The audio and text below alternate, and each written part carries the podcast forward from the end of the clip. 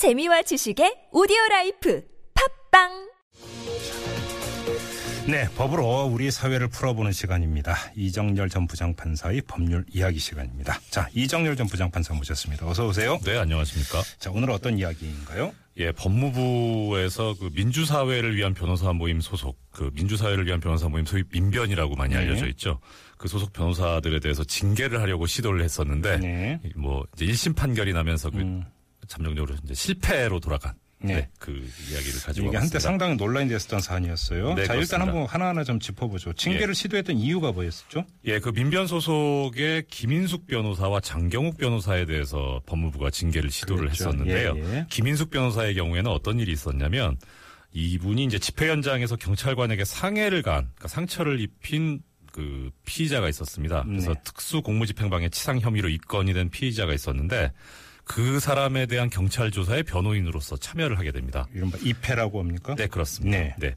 그 이제 변호인으로 참여를 하면서 변호를 하는데 그 과정에서 진술을 하지 마라. 진술 거부를 종용했다.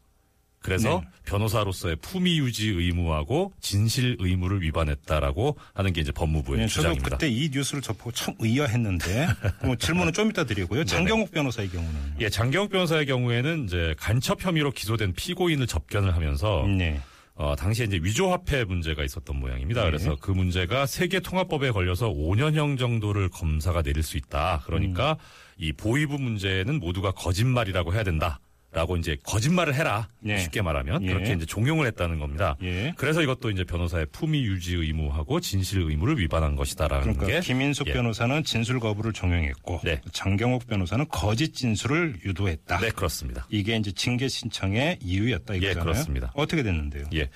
어, 일단 징계를 하려면은 변호사에 대해서 징계를 하려면 징계 신 게시를 해야 되는데 그 예. 게시를 할 수 있는 권한을 대한 변호사협회 회장이 가지고 있습니다. 예. 예, 그래서 일단 그 검찰에서나 법무부에서 할 수 있는 건 없고요. 음. 대한변협 회장한테 이제 이렇게 게시 징계를 해달라라고 예. 징계 절차를 열어달라는 신청을 합니다. 징계 개시라고 하는 게 이게 정말 징계 사유가 되는지 하나하나 이제 따져보고 본인 불러서 얘기 듣고 이러는 겁니까? 네, 그렇습니다. 예, 예. 예, 그런데 변협 회장의 어, 변협 회장은 이제 이 그 징계 개시 신청을 받고서 아 이건 징계 사유가 되지 않는다. 해서 징계 개시 신청을 기각을 합니다. 받아들이지 않습니다. 예. 그 예. 이유가 뭐였는데요? 그러니까 김 변호사의 경우에는 이제 조금 전에 말씀 주셨지만 진술 거부하라는 거였거든요. 네. 진술을 하지 마라. 예. 근데 진술 거부권은 애청자 여러분께서도 아시다시피 헌법상 기본권입니다. 아니 우리 영화를 읽는데 미란다 원칙이라고. 그렇죠. 어뭐 거기 나오잖아요. 예, 예, 불리한 진술은 거부할 수 예. 있습니다. 그게 예. 뭐가 문제인데요? 그러니까요. 예. 그래서 변호인이 진술 거부권이 있다는 걸 조언을 해주고 또 네. 그 행사하라고 그렇게 거- 그 권리를 쓰라고 권유하는 것은 정당한 변호 활동이다. 예. 그런데 이 당시 상황이 피의자가 이제 자기는 그 범행을 부인하고 있었거든요. 네. 그러니까 변호 입장에서 보면은 이게 진짜인지 아닌지 진실을 알 수 없으니까 일단은 그러면 진술 거부를 해라. 그게 예. 유리할 수 있다. 예. 그렇게 한 거지 뭐 적극적으로 뭐 나서 가지고 사실을 은폐해라 뭐 이렇게까지 한 건 아니기 때문에 이게 음. 정당한 변호 활동이다라고 어, 변협에서 본 겁니다. 이게 이제 변협의 판단인 거죠. 네, 그렇습니다. 장경욱 변호사에 대해서는 예, 장경욱 변호사의 경우에는 아까 말씀드렸다시피 거짓말을 하라고 시켰다는 거잖아요. 네네네. 근데 첫째는 그렇게 거짓말을 시키라고 했다는 증거가 없다는 겁니다. 그 다음에 두 번째로서는 이것도 애청자분들께서 다 잘 아시겠습니다만 헌법에 무죄 추정의 원칙이 있습니다. 아유 그럼요. 예, 그러니까 일단은 재판이 확정되기 전까지는 무죄로 추정이 되기 때문에 예. 진실을 음- 뭐 적극적으로 은폐를 하거나 뭐 없애거나 이렇게 하지 않는 한 얼마든지 무죄라고 주장할 수 있는 거 아니냐. 예. 예, 그러니까 이것도 정당한 변호 활동이다. 그래서 징계 사유가 되지 않는다라고 본 게 변협의 입장입니다. 그러니까 이게 이제 그 대한 변호사협회 회장이 기각을 한 게 2015년 1월이라고 하니까 네, 그렇습니다. 올해 1년 반 전 얘기잖아요. 예, 그렇습니다. 그런데 이제 지금 얘기하는 건 그럼 이게 법원 법원으로 예, 법원까지 간 겁니다. 예, 네. 예. 예, 법원까지 가게 된 경과를 보면은요. 네. 일단 그래서 그 변협 회장이 징계를 하지 못하겠다라고 하니까 처음에 이제 이야기를 했던 검찰 쪽에서 서울지검 중앙지검 검사장이 그렇지 않다 징계를 해야 된다라고 하면서 대한변호사협회에 설치돼 있는 변호사 징계위원회에다가 이의 신청을 합니다. 네. 어, 변협 회장의 결정이 잘못됐다라고 주장하면서 네, 네. 그러니까 부- 어, 변협 징계위원회에서는 아 그 이의 신청도 말이 안 된다. 음. 예, 그러니까 징계를 열지 징계를 시작하지 않는 게 맞다. 예. 이렇게 합니다. 예. 그러니까 다시 이걸 들고 어디로 가냐면 법무부에 있는 변호사 징계위원회에다 다시 이의 신청을 합니다. 검찰에서. 네. 그런데 법무부에서는 어 이거 징계하는 게 맞아. 음흠. 라고 하면서 처음에 변협 회장이 했던 그 이의 신청 기각 결정을 뒤집습니다. 예. 그리고 징계를 개시해라. 네. 라고 명령을 합니다. 음. 그러니까 이제 징계가 개시될 판이 된 거죠. 예. 그래서 그 변호사 징계 대상이 된 두 변호사 쪽에서 아 이거 법무부에서 이런 결정을 할 권한이 없다. 예. 그럼 무효다. 그렇게 주장하면서 소송을 제기를 한 겁니다. 아, 법무부에도 변호사 징계위원회가 있습니까? 네, 그렇습니다. 어, 네. 근데 여기서 그러니까 하면은 변호사들이 법무부의 그 처분에 따라서 막 쥐락펴락 되는 거 아닙니까? 예, 이, 이 말씀 나중에 드리겠습니다. 아, 그런가요? 예. 예, 그래서 이제 법원에서 어 맞다 이 변호사들의 주장이 맞다 왜냐하면 법무부에서는 그런 징계 절차를 개시할 수 있는 권한이 없다라고 하면서 그 개시 결정은 무효다 이렇게 판단을 해가지고 어 법원 판결이 예, 그렇습니다. 무효다. 1심 판결이 난 겁니다. 네, 그래서 법원 판결의 근거는 어떤 거였습니까? 어, 일단 어, 이 변호사가 어떤 비위를 저지르거나 잘못을 하면 징계를 해야 되지 않겠습니까? 예. 그럼 징계를 하려면 이제 징계위원회에다 넘겨야 됩니다. 음. 징계를 시작한다고 이 권한은 누가 가지고 있냐면 변협 회장이 가지고 있습니다. 네. 근데 실제로 이제 징계위원회를 열어서 징계를 할 거냐 말 거냐 한 다음에 얼마나 할 거냐 결정하는 거는 실제 징계위원회가 열리는데 그것이 이제 대한변협 내에 있는 징계위원회에서 하게 됩니다. 그렇죠. 한 사람이 판단하는데 문제가 있죠. 그렇죠. 예, 그래서 우리 형사소송 절차도 보면 재판에 회부하는 사람은 검사고, 예. 네. 예, 재판하는 사람은 판사고 이렇게 구분돼 있지 않습니까? 그렇죠. 예, 그것처럼 이제 구분이 돼 있습니다. 예. 예, 그렇게 해서 만약에 이제 징계를 받았다. 음. 그러면은 징계를 받게 되는 경우에 이제 변협에서 변협 징계위원회에서 하게 되는데요.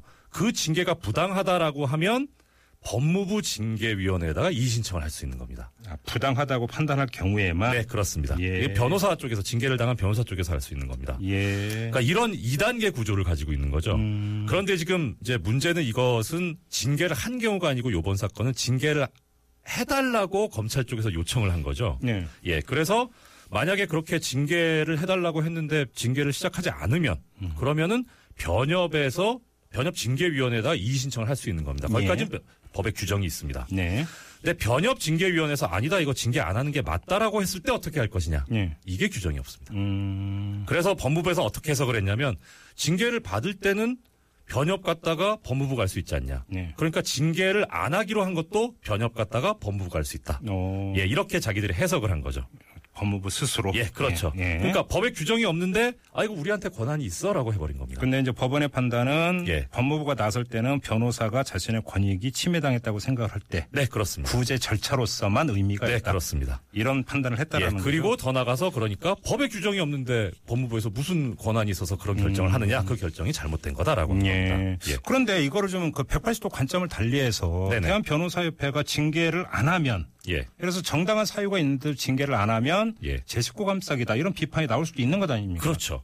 예, 사실 이 사건 그 판결 과정의 소송에서도 네. 예. 이 주장이 나왔습니다. 법무부에서 이런 식으로 하면은 결국 79 감사기 아니냐 네. 하니까 법원에서 뭐라고 판단했냐면 이런 결정을 하는 변호사 협회 소속 징계위원회 그 구성이 음. 판사 2명, 검사 2명, 변호사 3명, 네. 법학 교수 1명 이렇게 구성이 되니까 제 식구 감싸기라고 보기에는 외부 인사가 많다. 아 예. 그러니까 특히 검사까지 포함이 되는데 그 징계위원회에서 결정한 거라면 이거는 받아들이는 것이 맞다. 음흠. 예, 그래서 제 식구 감사기가 아니다라고 판단을 했습니다. 아 그렇습니까? 예. 징계위원회 구성으로 보면은 변호사 아닌 사람들이 더 많다. 예, 그렇습니다.